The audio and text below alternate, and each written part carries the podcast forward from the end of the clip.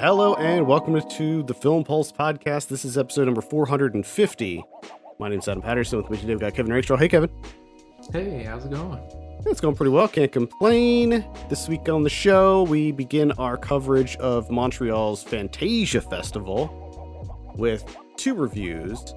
We got the Dutch folk horror film Moloch and the South Korean action film The Roundup. Also be going over someone watching on the watch list and going over this week's new releases in theaters, VOD, and Blu-ray. Thank you so much for joining us this week. Please remember to review us on iTunes. Get a moment. It'd be very helpful. New Saved by the 90s. We are recording it this week. I can tell you the topic. Alien invasion. Yes. We took a cue from our conversation on the podcast, was it last week? It was like last week or the week before when you saw Fire in the Sky, and we talked about it, and then Ken messaged me and was like, dude, let's just do that. Like, perfect topic. So we did it, and Fire in the Sky is one of those movies.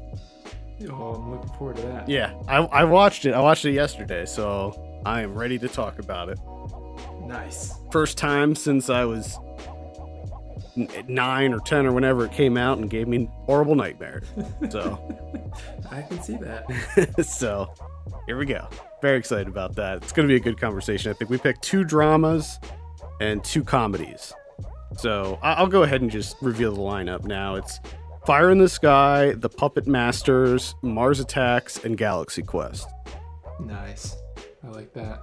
It's a really solid lineup. I never saw The Puppet Masters. I remember always seeing trailers for it when I was a kid and thinking that it looked really boring. But yeah, so that's a first time watch for me. Anyway, which title did you want to jump into first? Yeah, you hit me. All right. Well, I saw. But let's do Moloch first because I don't think I have much to say about it, honestly. This is directed by Nico Vandenbrick. I have a synopsis here. Beatrix lives at the edge of a peat bog in the north of the Netherlands. When she and her family are attacked by a random stranger one night, Beatrix sets out to find an explanation. The more she digs, the more she becomes convinced that she is being haunted by something ancient.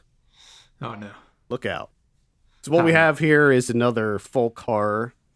Got some more folk horror going on. Before we get into this, I will say that Shudder picked this one up. So it will be coming out very soon on Shudder. But it did premiere at Fantasia. So, Kevin, we'll start with you. What were your initial impressions of Moloch?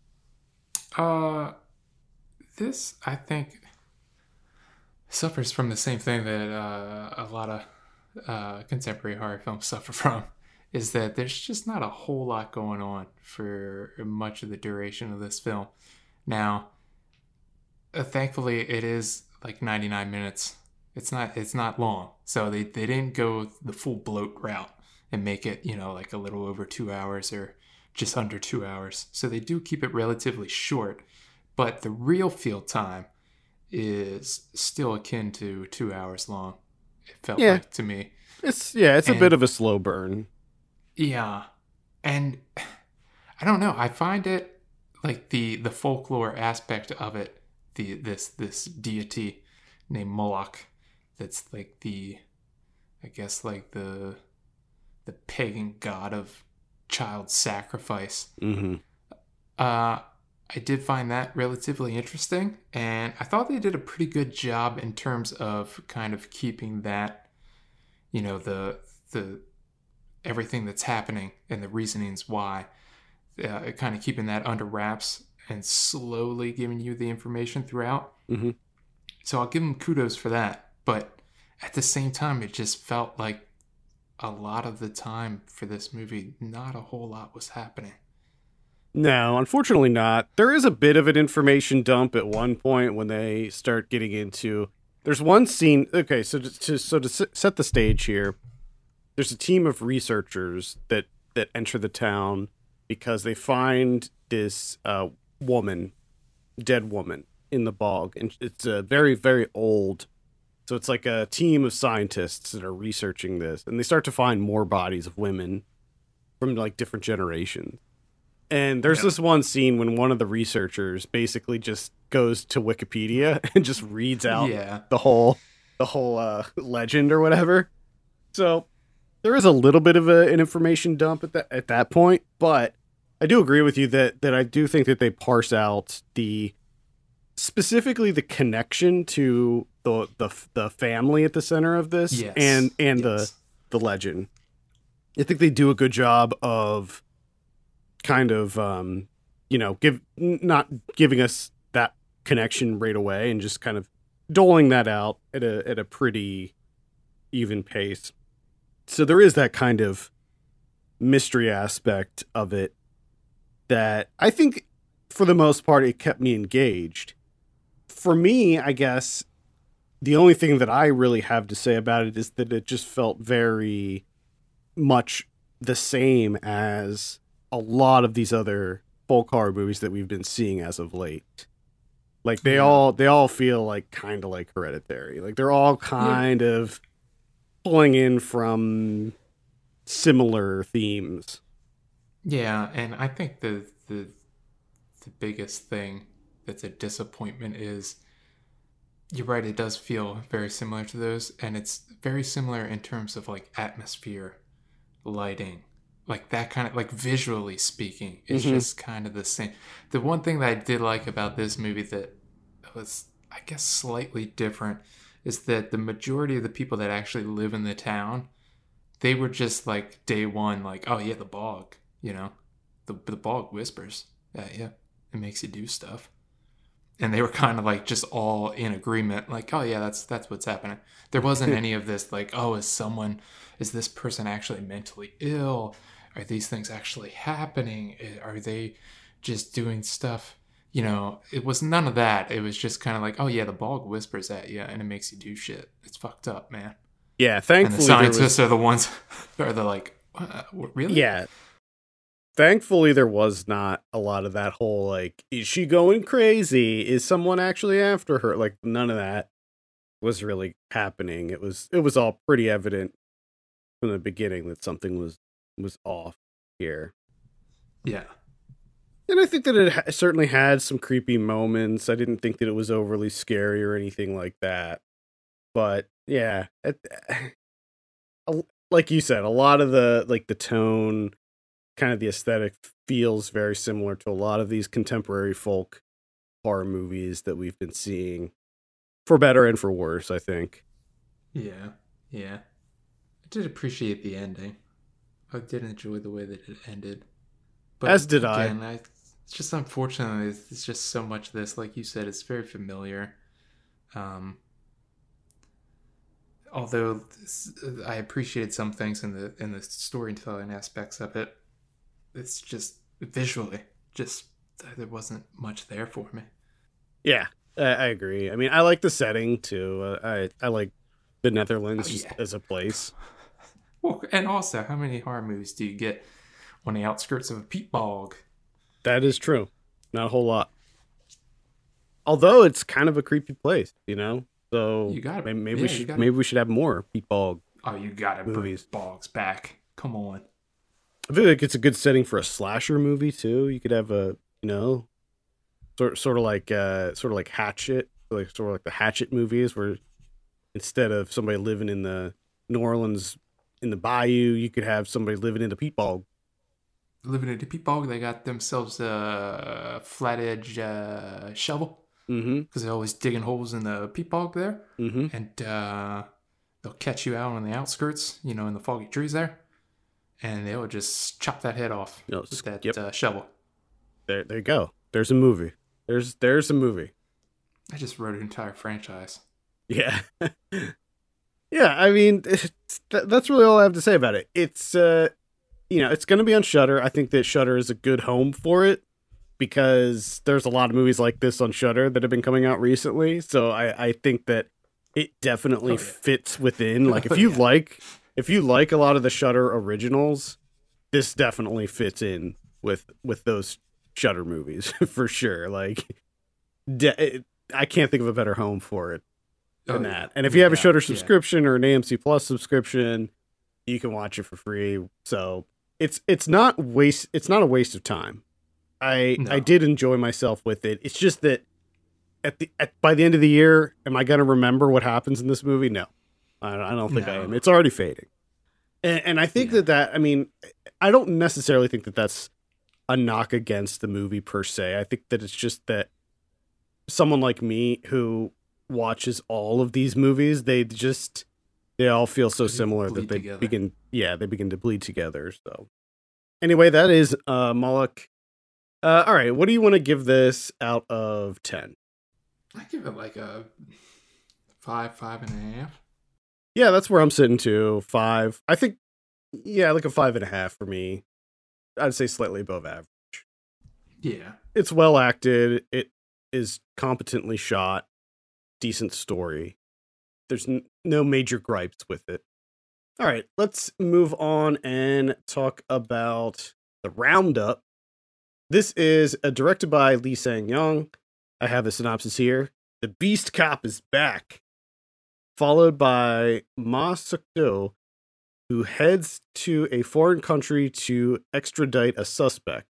However, he discovers additional murder cases and learns about a killer who had committed crimes against tourists for many years.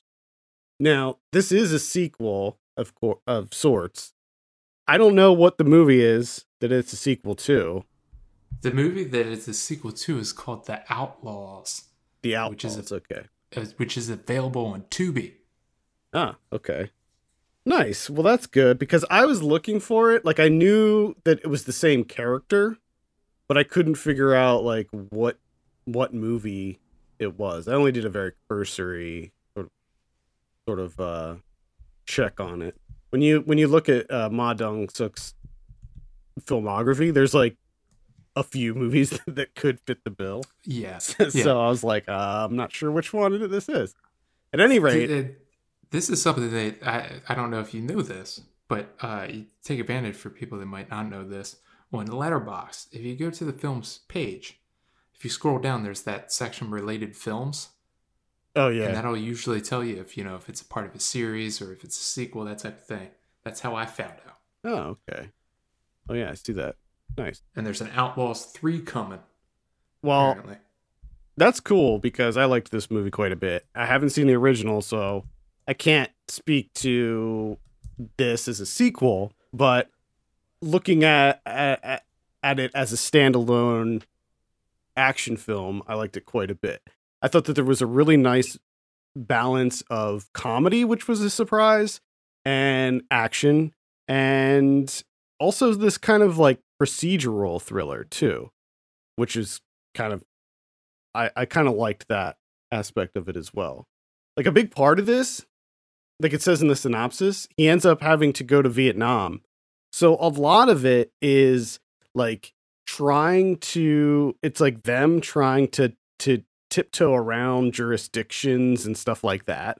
And like, just like kind of bureaucracy almost to try to like make this work and solve these murders and get around the Vietnamese police force and stuff, which I kind of like that too.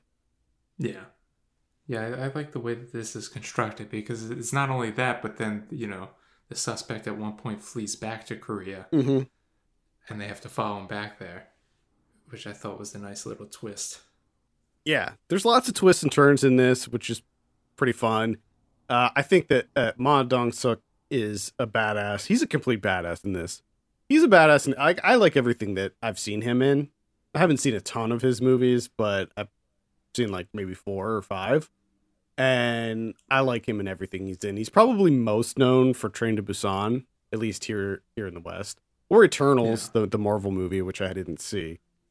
But he's awesome in this. Now, this is a pretty standard action movie, but the thing I like about him is that he's like a tank. He's just such a huge dude, and with a lot of these modern martial arts action movies, you have, relatively athletic, skinny dudes that are doing lots of flippity dips and acrobatics and stuff. Whereas Ma he's more like like Bud Spencer. Like, yes, where, that's exactly what I was gonna say. I need them to find a Terrence Hill for this guy. Yeah, and I need 40 movies. Yeah, he's just a Bud Spencer where he's just a like his punches are like they're like atomic punches, and he doesn't have a lot of like, you know, he's not doing flips and rolls and stuff like that, but he's like just destroying people left and right just through his through sheer force. And I like that. I think that that's, you know, it's something different. And I really liked the choreography in this movie in general. I thought it was really good. Yeah, I think there's something to be said about that kind of character in an action movie where you just have a big bulky dude who's a tank and you essentially just give him superhuman strength and he's just kind of like a big teddy bear. And it's fun. Yeah. It's always fun. It's always fun. You always want to see this guy have a good time and also beat the shit out of people. And I think that a lot of it goes to his personality, like the way that this character is. Like he's funny. Like he's just a funny dude in this. And to see him interacting with criminals and stuff like that, and even interacting with his is it the captain? Yeah, the captain who goes along with him to Vietnam. Just the banter between the two of them. That was kind of surprising. Was like the amount of comedy in this that. I thought this movie was like genuinely funny. Like I really found it to be entertaining, not just the fight scenes, but the in between parts as well. Yeah, and I mean, this is just the classic setup where you just again you have a guy that's just he's not really athletic. He just punches and kicks really fucking hard, just incredibly hard, and. You know, of course, he's the type of cop that just does things his own way. And everyone else is just kind of like, oh, we got to rein this guy in. Like, ah, shit, he's beating up the suspect again. God damn it. Can you stop? And he doesn't. He doesn't stop. He just does what he does. And everyone's kind of like, ah, man, it's kind of fucked up that he's doing that, but he's getting the job done. Which, of course, you know, this movie, you know, they make the bad guys like super fucking bad. So you have no, like, moral quandary. You're just excessive force. Go for it, buddy. Especially the main perp that they're trying to track down, the killer in this. Like, he's like, straight up evil. Like, he's an evil SOB. He's just he's essentially a supervillain. And Ma is a superhero. It's just not presented in that way. But, I mean, that's what it... And I don't understand when this happened.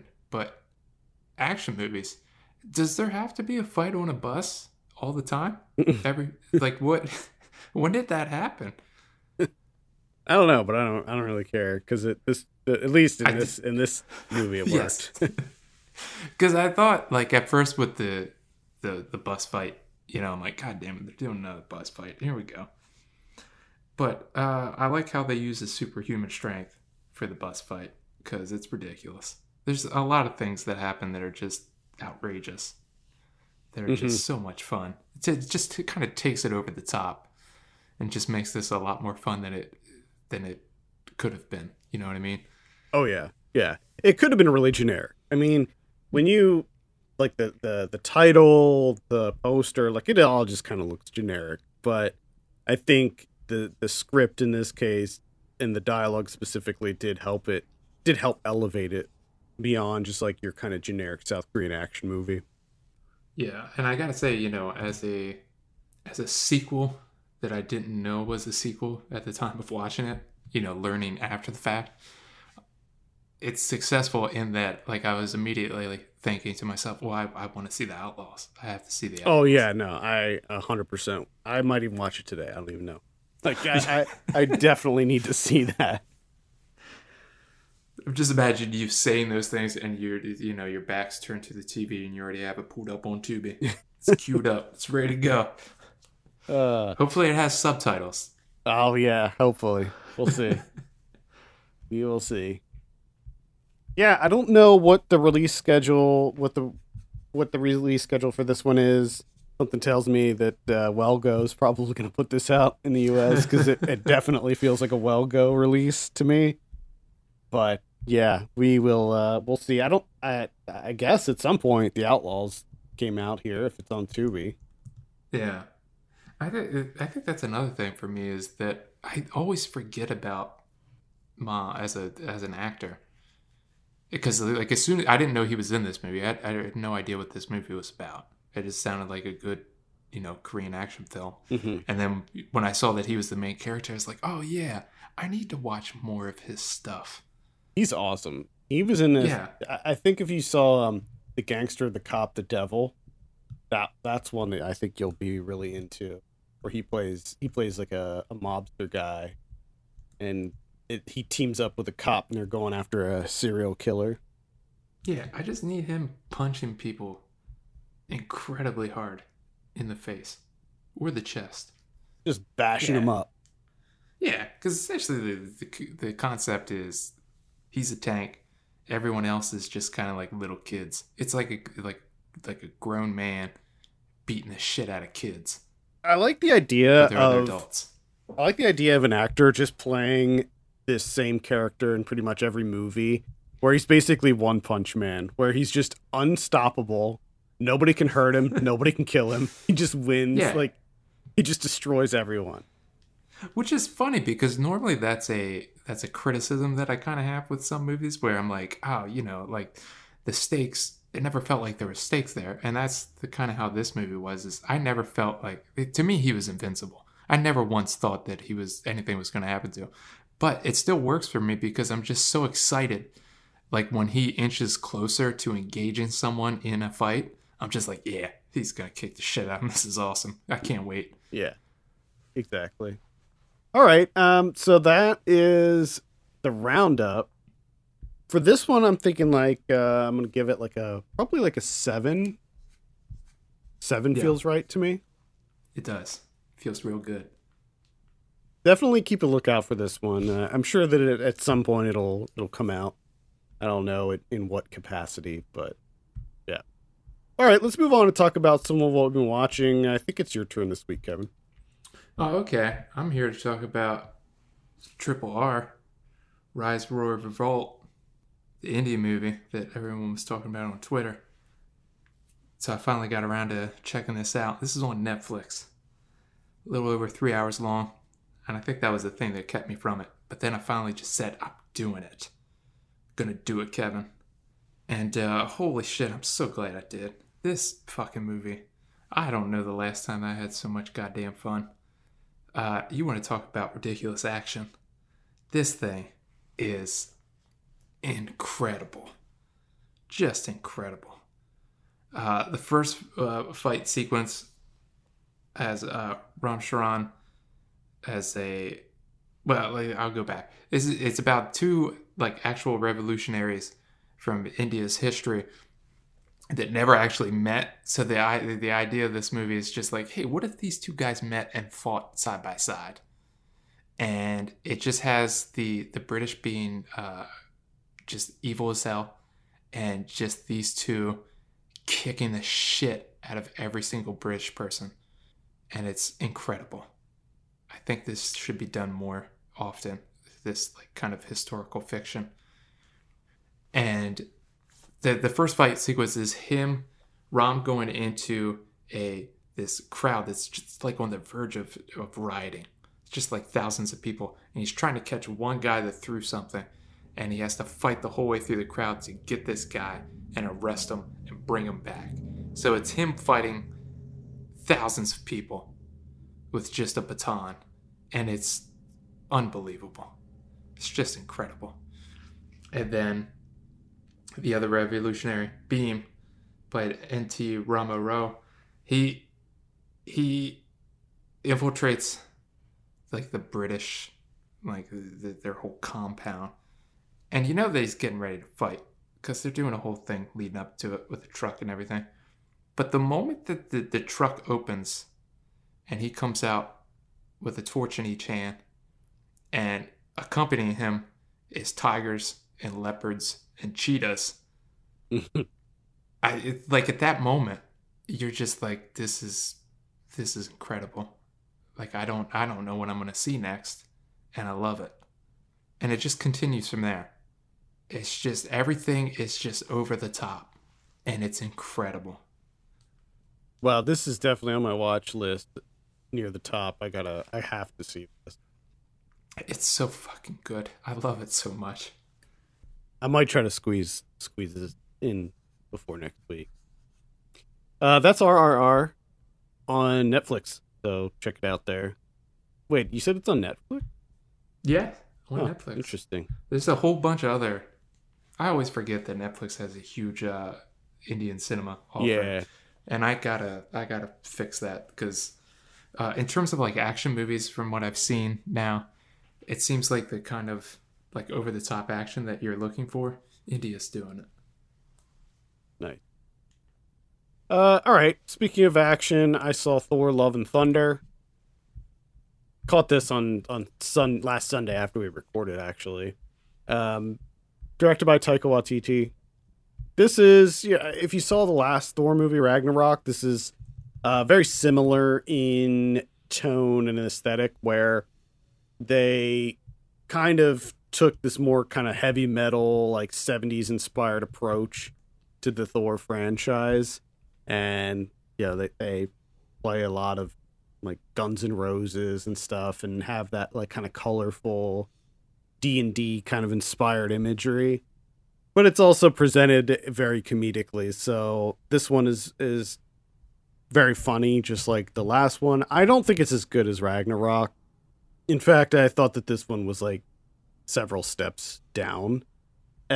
It was okay, but I thought it was pretty disappointing, to be honest. Like there just wasn't a lot here for me to grasp onto. Like, it didn't feel like it was a complete product. It just felt like it was another stepping stone in the larger Marvel Cinematic Universe. So I don't know, man. I was just a little bit disappointed with it, I guess. Christian Bale plays the bad guy in here, and he's creepy looking, and I guess he's kind of cool, but like the whole premise here is that this guy gets this sword that has the ability to kill gods. So he's going around killing gods left and right, and Thor decides he's going to stop him. And it's all right. Russell Crowe plays Zeus in this, so that's cool, I guess. It definitely has its moments, but I just think it's a step down from the last one. Yeah, I gotcha. I see. Another Netflix offering that I watched is Paolo Sorrentino's The Hand of God from last year. Finally got around to this one. Takes place in the 80s, and is fucking young guy. It's just kind of like going through his life, just, and I gotta say, like, at the beginning of this, I kind of like the meandering nature of it, just kind of like just reminiscing really about like his family and stuff, just these little moments here and there. But there comes a certain point where something happens to his parents, and the guy becomes more so the main character than he already was. It becomes solely focused on him, and he's just kind of not really knowing what to do from here. And for some reason, he's just like, I guess I'm going to be a filmmaker, which just feels weird. Well, this is an autobiographical film. Yes, which, I mean, I don't know.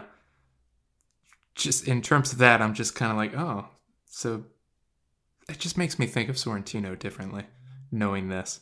Because my takeaway from this movie is just like, the only defining aspect of this kid, this college-age guy, is that he really wanted to fuck his aunt. That was it. Like, that's it. And then at one point, he's just like, I think I'm going to be a filmmaker. And the movie over. Well, I think I got more out of it than you did. I really like this. I can tell you hated it. I saw your score on Letterboxd. I really like this movie. I think this was my number one movie of last year, actually. Wow. Yeah, I don't know. It just really hit an emotional chord with me. Like I was just enthralled with this movie. But, you know, I think that if you don't connect to the main character, and I think that he is a hard person to connect with, or I think if you're trying to connect with the main character, I should say, then I think that this would be a struggle for you, because I don't think he's particularly an endearing person or even likable. He's not even interesting, I think, is the problem. Yeah. It's just, he wants to fuck his aunt. That's it. Well, yeah. But I didn't really have a problem with that. I didn't really care about that as much as just the overall story. I thought that the you know, the first half I thought was very funny, and I loved the dynamic that they had as a family. I think that's the thing that sucked, is I think that transition was just too much for me, because I did enjoy like his family, especially his parents, and just the moments with his family, because I'm like, man, his family's really, really interesting. And then there's this whiplash of like, okay, we're not focusing on them anymore. We'll focus on Fabietto. And you're like, this guy, in terms of, he's like the complete opposite of the rest of his family. Like, there's not an interesting thing about him. Yeah, I think in a lot of ways, his personality was defined by his family. And after that, you know, tragedy that befalls him, he's just even more lost than before. Yeah, I mean, it sucks that it didn't work for you, but I liked it. I do completely understand why it's a movie that for many, many people, it just will not resonate with them, because it is over 2 hours and it does meander. There's not like, you know, a specific arc that occurs or anything like that. But yeah, I didn't mind any of that. I liked it. I saw The Flying Luna Clipper from 1987. This is directed by Iko Ono. This is kind of a weird one. It's a film that was animated using an MSX computer, and it was sort of like it was an experimental film, and Sony, I guess, helped produce it. And it was a movie that was kind of lost media for a while. It did come out in Japan, and it was like on Laserdisc, I think. But for a long time, there was no digital transfer until someone like found a copy of it at like a thrift store or something, and then digitized it. And it's on YouTube now, so you can watch it. It's a really bizarre film about this flying airship, and you are a passenger on this airship, and you're watching like the in-flight entertainment. So it's like different shows and things like that. It's really hard to explain, but it's got really amazing music. I love the music, and I love the animation. I'm a huge fan of this like kind of 16-bit era of like computer games. Like, it reminds me of like Sierra Adventure games or something like that. So I was really into it, but it's not a movie that you can just like sit down and watch and just enjoy from start to finish. It's like, just because it's so random and none of it really makes any sense, but I don't know. As an experiment, I thought it was interesting. So, again, you can see it on YouTube. It's called The Flying Luna Clipper. Incredible. Oh, and it's only 55 minutes long, so it's not like, you know, it's a big time commitment or anything either. Yeah. Wow. And like to this day, like not a whole lot is known about it.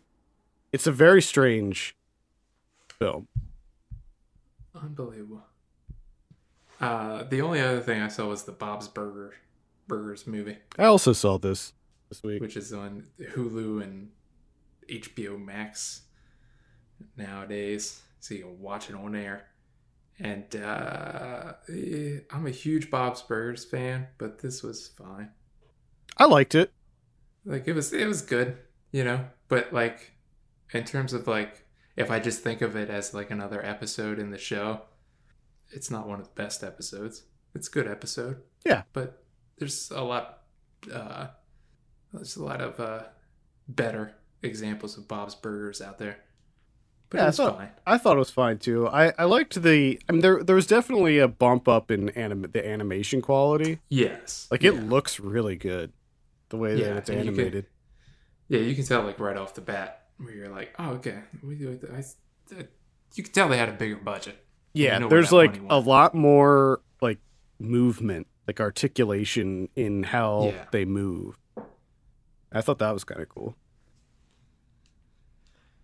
But yeah, in terms of story and everything, it's just it was fine, you know. If you're a Bob's Burgers fan, obviously you're gonna seek it out, you're gonna watch it, and I don't think you're really gonna be too disappointed. If you're not a Bob's Burgers fan, A, there's no reason for you to watch this, and B, this isn't gonna convert you. That's kind of how I feel about it. I enjoyed it. I don't think it was on the same level as the Simpsons movie. I feel the Simpsons movie was just it just elevated everything. And this does, in a lot of ways, feel a longer, better, higher quality episode. Yeah. I still thought it was really funny. There were still a lot of scenes that made me laugh quite a bit, usually involving Tina. But Tina's will always be my favorite character. Without a doubt. For me, it's Tina. Tina and Teddy. Teddy. I fucking love Teddy. Yes, good stuff.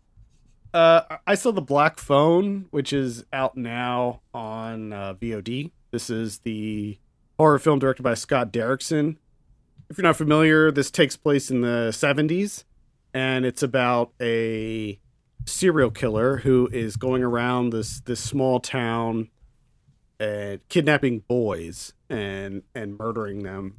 And the main character is the latest victim, and he gets put into this basement, soundproof basement, and there's a mattress, there's a bathroom, and there's a black phone hanging on the wall that's disconnected. Well, what happens is the phone starts to ring, and it is on the other end is the voice of the other boys that he murdered. And these... So basically the ghosts of the other boys are trying to help this kid escape from this basement. And each of them tried a different thing to get out. And obviously they failed, but they learned from what they did. So they used that to help him try to escape. Ethan Hawke plays the killer in this, and he has these really creepy masks that he wears throughout the whole movie. Very creepy, really creepy. I really, really liked this movie. I thought it was really good. Now it is based on a Joe Hill story. As such, I feel like Joe Hill and Stephen King are sort of intertwined at this point. A lot of Joe Hill stories feel very inspired by Stephen King, so this whole movie had a Stephen King vibe to it, which I love. And it takes place in the 70s, so not only does it have that kind of creepy 70s, I think that any horror movie that takes place in the 70s is just inherently a little bit more creepy, for some reason. I don't know why, but I feel the 70s was just the creepiest decade. And now it has that, but it also has that sort of Stephen King, almost Amblin vibe, where you have friends riding their bikes in the suburbs, and it's the summertime, and it just has that kind of vibe to it. And it has a really great soundtrack. Almost feels like the soundtrack is inspired by Dazed and Confused, because there's some overlap there. But I really like this movie a lot, and I definitely recommend it. And there's a lot of really kind of creepy moments to it as well. So check it out, The Black Phone. I'll keep that in mind. I was kind of interested in this one. Yeah, I think you'll like it. And Scott Derrickson did Sinister. There are some sequences in this that are shot. I don't know if they're shot on 8mm. It looks like 16, But there is like some kind of like grainy, like really creepy things that happen. So yeah. Yeah. That's all I got. I got a few other things that I'll rattle off here real quick. I've been having my love for cinema's being reinvigorated recently, so I've been cracking out a lot of stuff. I saw Lady Street Fighter, and yes. I followed that up with Run Coyote Run. Now, the main movie that I wanted to see was Run Coyote Run, but I knew that it was like sort of a sequel to Lady Street Fighter, so I decided to watch them both. They're both absolutely atrocious in every way, but they're both kind of fascinating to watch. Lady Street Fighter came out in 1981, and it's directed by James Bryan, stars Renee Harmon, and she just plays this woman who is finds out that her sister was murdered, and she's going after the mobsters who killed her sister. It's a super basic premise, really nothing in it, not a lot in it makes sense. But it's just this kind of cheesy exploitation film that's just trying to cash in on the whole like, grindhouse trend that was occurring back then. Now, the more interesting title is Run Coyote Run. This came out it was originally shot in 1987, and it was never finished. And it was lost. It was lost media. And in 2014, someone found it in the trunk of a used car. And James Bryan was able to take the footage and complete it.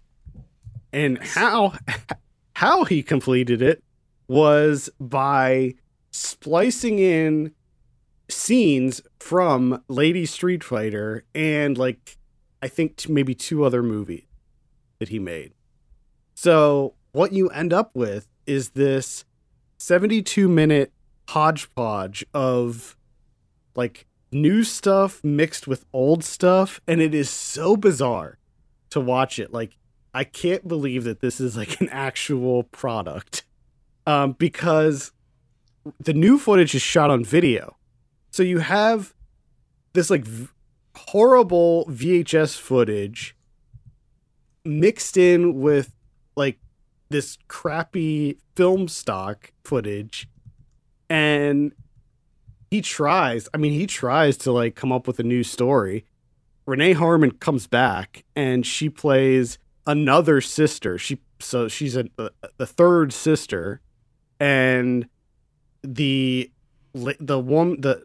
character from Lady Street Fighter gets killed in this one. And now this third sister is a psychic cop, and she's trying to find the murderers of her other sister. So nothing in it makes sense whatsoever. Like, it is the most nonsensical, just random. Like, you'll see a scene where there's like a car chase, and it's like, it's like Renee Harmon in the car, and then they cut away and come back, and it's like two dudes in the car. Like, nothing makes sense at all.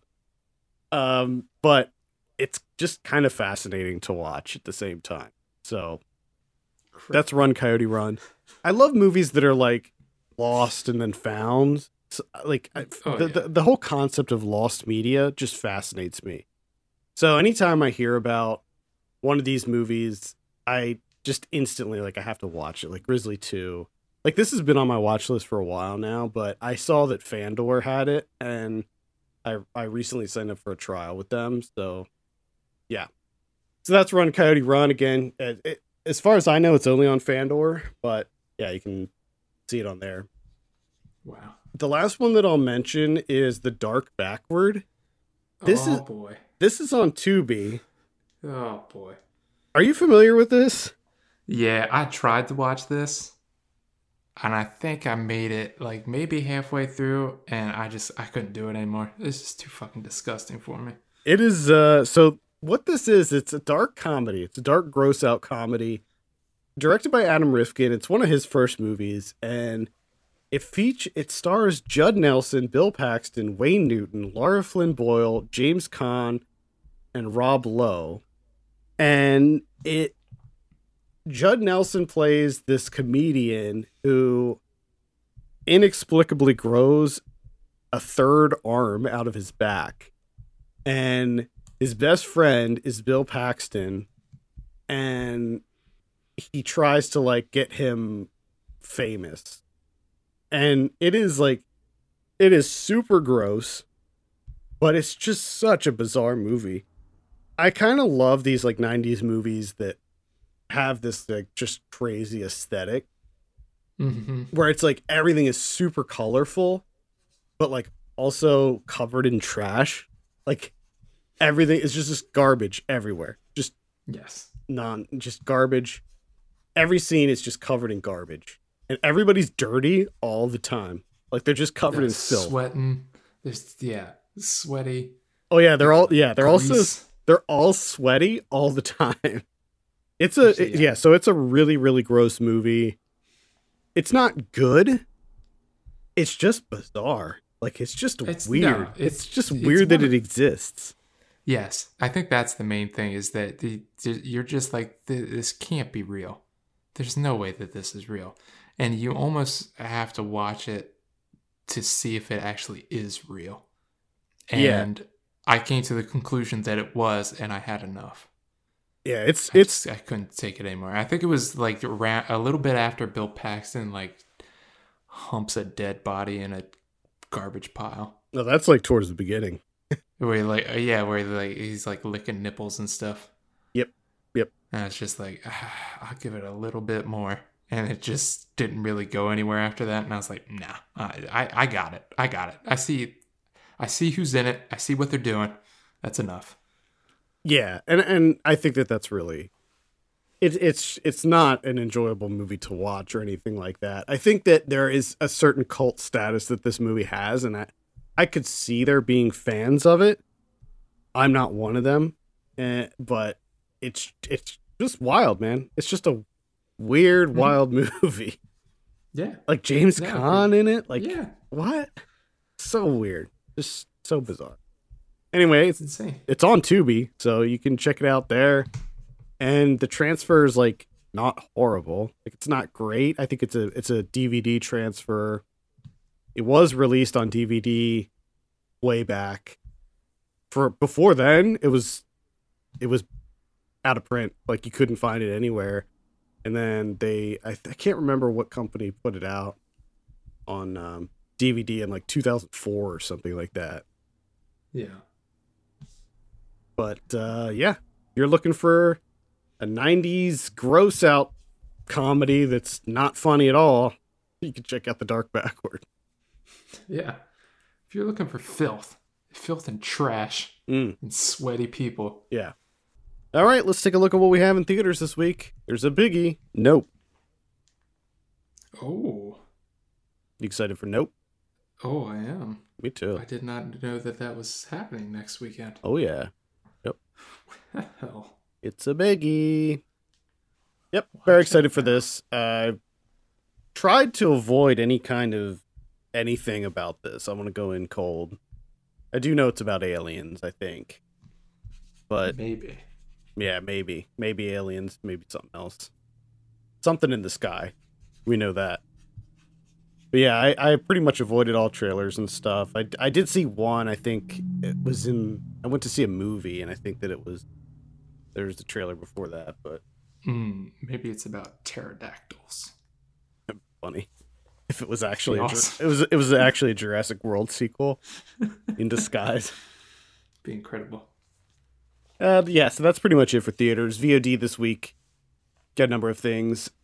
Beginning on the 19th, we have Facing Nolan, which is a documentary about Nolan Ryan.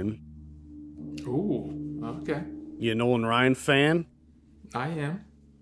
Let's see, what else? On the 21st, we have This is Gwar. That's going to be on Shudder. That's the documentary about Gwar. I would actually recommend that. It's pretty good. I'm not even a fan of Gwar necessarily, but I liked the doc. Well made. Also on the 21st, we have He's Watching. That's a horror title that looks kind of interesting. On the 22nd, we have Alone Together. It's some kind of pandemic. There's already a movie called Alone Together. That's the Charlie XCX one is called Alone Together. It's also a pandemic movie. Come up with your own titles, guys. Come on. Also, on the 22nd, we have Anything's Possible. That's going to be on Amazon Prime. Infrared. It's like a horror movie. We have The Wheel and The Gray Man on Netflix. That's playing in theaters right now. That's the one with Ryan Gosling. We talked about it last week. We have the Nan movie. If you're a fan of that Nan character, which I've never really seen. Catherine Tate. Guess it's a British thing. Shit for VOD. Number of things to look into, I'd say. On Blu-ray this week, we have God Told Me To, which is going to be on 4K. Coming out 4K. 1976. Nice. Yeah, that's a good one. I would recommend that. Men in Black's getting a 4K release. Marty from 1955, starring Ernest Borgnine. We got the Bob's Burgers movie coming out 4K. Adventures of Don Juan from 1948. I believe that's an Errol Flynn. Good Burger from 1997. 25th anniversary edition coming out. Watch out. Hell High from 1989. That's coming out on Arrow. Hell High. That's one I'm going to have to look into for sure. Gamer from 2009. Starring Gerard Butler. Nice. Oh, boy.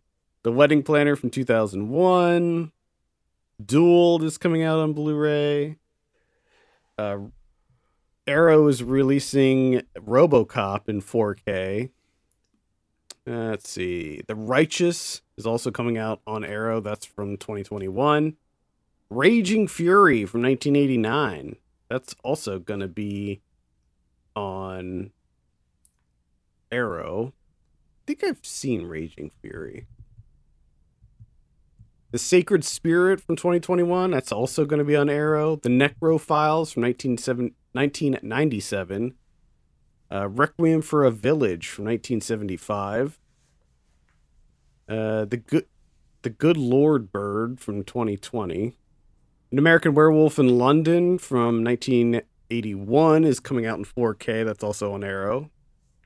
Zombie Island Massacre from 1984. And that's about it. What about Criterion's this week? We got two. Double offering.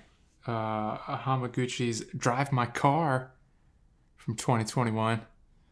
Remember when everyone had Drive My Car fever? I never even... Yeah, I do. I still haven't even seen it. So I haven't either. It's on my list. I do want to see it, but I just haven't gotten around to it yet. So that's getting the Criterion treatment. And then Carl Franklin's Devil in a Blue Dress with Denzel Washington and Jennifer Beals. Well, there you go.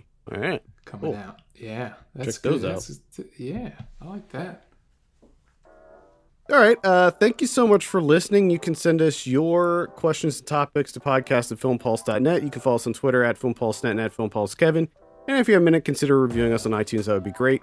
Kevin Rakestraw, my name's Adam Patterson. We'll see you next week.